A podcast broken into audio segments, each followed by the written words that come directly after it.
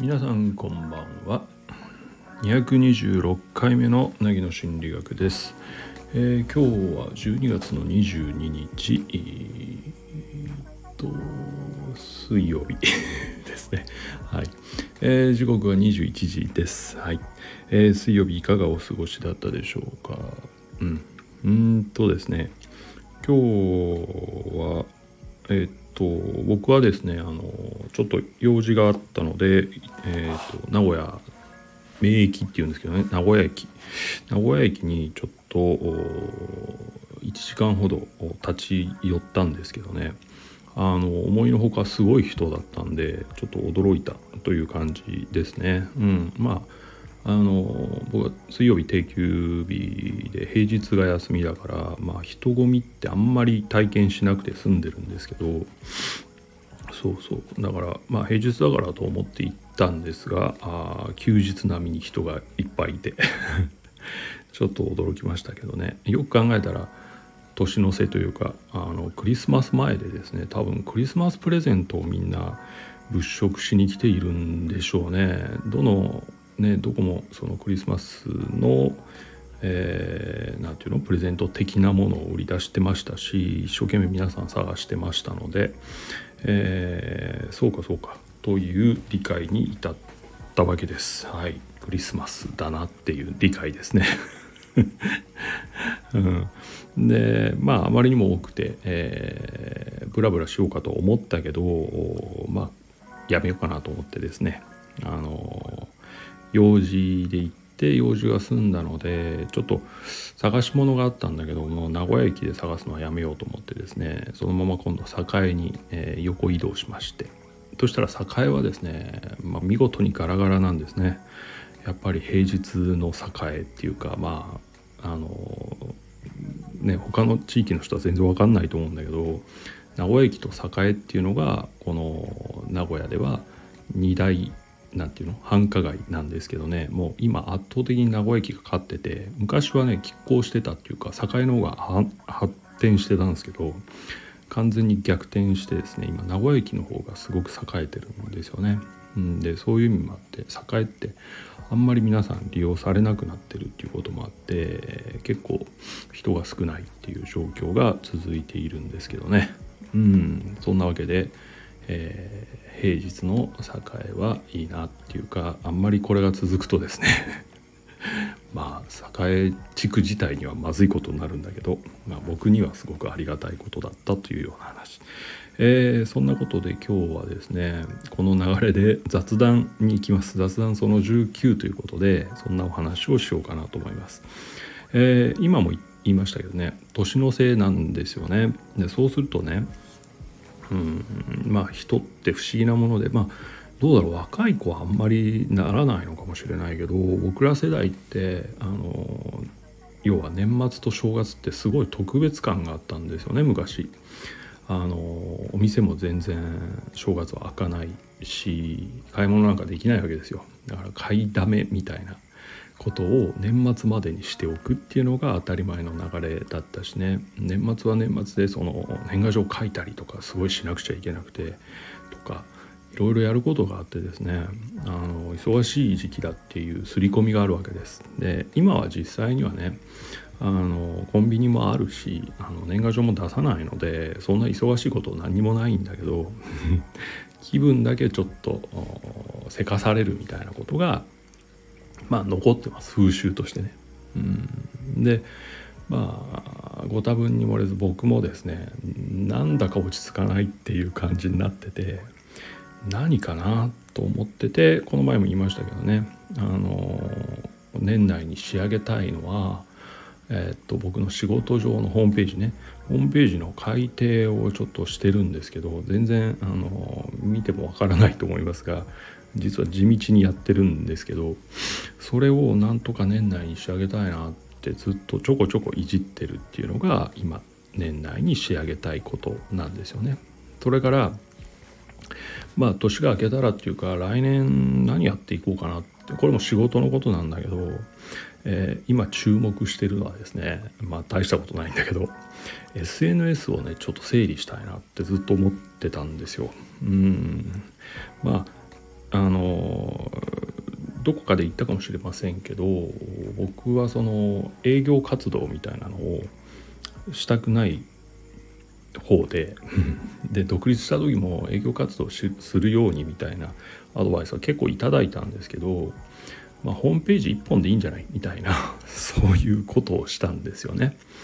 うん、そうするとですねホームページってそれは作っていきなり検索に引っかかるわけじゃないので実はですね随分最初の方をあの苦労するわけです認知度を上げるのに。でも自分の中では営業っていうのにすごい抵抗があってっていうことがあったのでまあいまだにねその形を続けている。でえっ、ー、と途中でその SNS をリンクっていうか SNS を併用した方が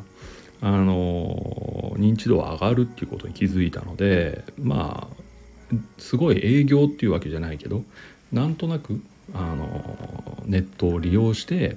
認知度を上げるっていうことを、まあ、やり続けてきたその中でですね、えー、っと向いてるもの向いてないものっていうのはすごい分かってきてるわけですよ。で結果的に言うとですね全部向いてないです ホームページはまあ一回作ればいいんであれなんだけど SNS の類はですね本当向いてなくてうん。結局その Facebook のね仕事用の Facebook もほぼ更新してませんし、まあ、自分の Facebook も全く放置してる。で Twitter は何度かもやめちゃっていやでも何にもやらないのもなって言いながら、まあ、2回ぐらい復活して今に至ってる。でも今もほとんどつぶやいてないっていうね。うん。それからインスタグラムも、えー、コーヒーの写真コーヒーが好きだからコーヒーの写真ぐらいあげようかなってコーヒーばっかあげてたら全然あの宣伝にはならないわけで当然のごとく。でこれも変な形になっちゃってる、うん、でコロナでどこも行かなくなったのであの更新さえしてないわけです。ね、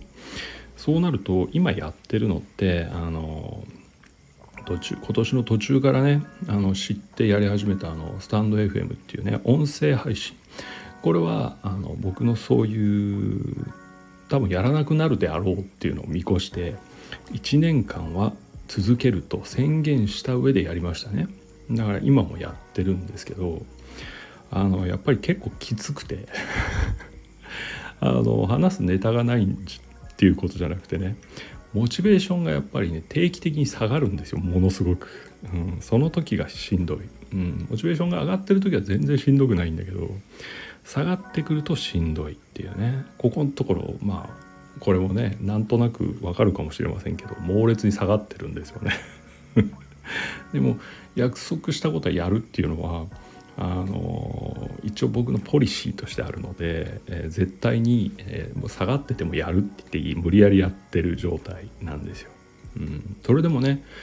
これも何度か言ったと思うけどそうやってみると自分の新たな面っていうのが見えてくるっていうかね。うん。嫌になってもやることで嫌になった時の自分っていうのはどういう人間になるのかがよく分かってきたっていうすごい意外なですねメリットがあって。これはやってよかったなと思ってる。でそういう中で年末を迎えてるので SNS も整理しつつちょっとあの1年やるみたいな約束をしてみるかっていう気持ちがすごく高まってるんです。すっごい辛いだろうけど、えー、その中でね今考えてるのは Twitter は1日に1回挨拶的につぶやくかっていうのをちょっと考えてる。まだあの宣言はしないです。嫌かもしれないのでもうちょっと考えるんだけど一応 Twitter はまあ1日1回つぶやくはやろうかなって思ってる。それからインスタもちょっとえっと完全に仕事用のインスタっていうのを立ち上げてるんですけどすでに。何にもやってないです、うん、でこれをうん毎日はちょっとしんどいかなと思っててその写真みたいなものをね撮る時間っていうのを考えるとちょっと難しいような気がするのでこれに関しては週1はちょっと少ないかもしれないから週に2回とかね週に3回ぐらいは何かあげれないかな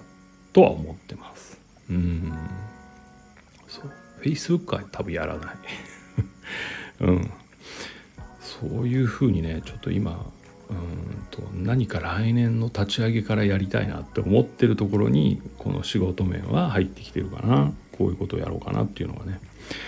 それからまああの仕事では使ってないのであれだけど僕は映画の記録をずっとこれも SNS 映画の記録を残す SNS っていうのがあってこれめちゃめちゃ使えるんでやってるんですけどフィルムフィルあフィルマークスっていうねあのアプリがあってここに映画をですね記録し続けてるんですよ。見たものをね。うん。そうするとねもうねさっき数えたんだけどこの収録するために。もう3.5年3年と半年続いてるんですよ。すごくないですかこれ。あやっぱり好きなものだと苦痛なく続けてるなっていうのとあとそれ一応 SNS なんでつながれるんですけど映画好きな人たちと。あのつながってないっていうか僕は映画のことをうん喋る友達だけでつながってるんですねこちら。そうそうだから本当に数人とつながってるだけなんだけどそれが多分モチベーションになってるんですよみんなコンスタントに上げてるんでみんなが見てる映画それから僕が見た映画っていうのを、まあ、上げ続けているこれが 3, 3年と半年続いてるっていうことでやっぱり相手がいるって大きいなっていうのはちょっと思ってるところですかね。まあこれはあの趣味の範疇だから別に仕事上では出てきませんけどね。うん、だから好きなことなら続けられるんだなっていうのはまあ実感してますけどそういう意味で逆に言えばねあの SNS 仕事の SNS は本当にあの 言い方を間違えるとあれだけど好きではないっていうふうに思いますね。うんどっかやらなきゃと思ってやってるんだろうなっていう気がする。うん、ね難しいところです。あとこのスタンド FM をねまあこれで今日226回でしょ？あとね140回かな？140回ぐらいですよ収録。うん結構あるんですよね まだ。早くモチベーション戻ってこないかなっていう感じなんだけど。いやまあ割としんどい今はね。うんはい。そんなことを、えー、年のせいということで考えてます。はい。うん。そうそう。ほんであのー、ですね。今日その年の瀬で人が多いなっていうので僕ね途中でお茶を飲んだんですよね。栄で。うんうん。で栄はそれほど混んでなかったんだけどまあまああの人が出てる時間帯だったのでガラガラでもなかったわけです。でも水分取ってなかったんでちょっとお茶を飲もうと思って。でお店に入ったんですけどねそこの人がねあのスタッフがねうんととてもあのつまらないことをお願いすることになるんですけどこういう形で座っていただけますかってで飲む時以外はマスクをしていただけますかみたいなことを僕がその入っていったら言ってきたんですよ。ね。で僕は全然「ああ全然いいですよそれは、うん、そうします」って言ってえー、案内された席に座ったわけですけどうんとその方がですねあの見てたらね入ってくる人入ってくる人にその説明をずっとしてるんですね。うんで僕はそれを見てすごく偉いなってもうごめんなさいね上から目線みたいな言い方になっちゃうけどすごくあの子偉いなってって思ったんです。っていうのはそこのその案内してくれるえまあその時は全員女子でしたけど4人ぐらいいたんだけどその子だけだったんですよそれを言ってるのが。っていうのは僕も自分で仕事やってるから分かるんだけど言いたくないんですよねあんなこと。うん。いや入り口には書いてありますよお店の。うん、こういう風にしてくださいとかね。でも口頭でさらに言うっていうことはまあ相手によってはね怒ったりあの何て言うの嫌な態度されたりとかねするかもしれないじゃないですか。だから多分嫌だから他の子行ってなかったと思うんだけどその子だけはね毎回行ってるっていうその姿勢がね僕はねすごくいいなと思ってそうそうで帰り際にあの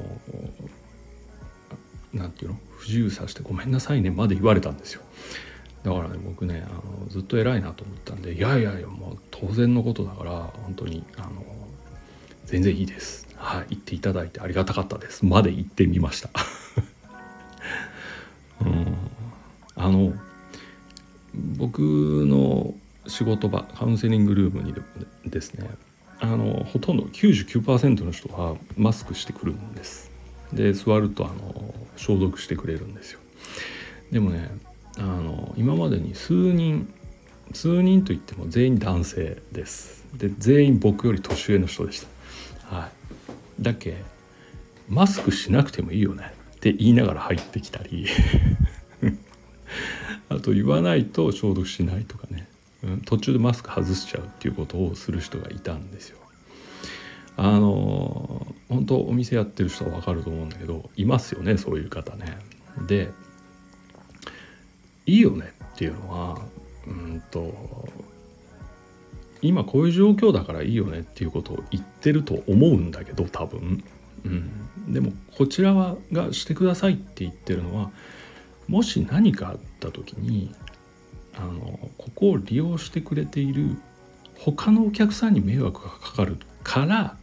一応念のためにあのしていてくださいって言ってるわけです。要は、えっとお互い様だからここら辺はみんなで助け合いましょうねっていうことを言ってるだけなんですね。だからマスクしなくても大丈夫か大丈夫じゃないかっていう話は一言もしてないんですよ。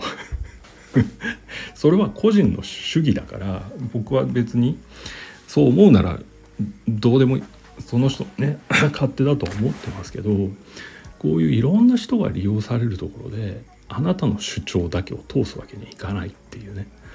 そこがすごくあるんです。だから僕は結構言っちゃいますけどそうされると。うん。でも多分言いたくないだろうなというのはすごくわかる、うん、だからその子の姿勢にちょっと感銘を受けた。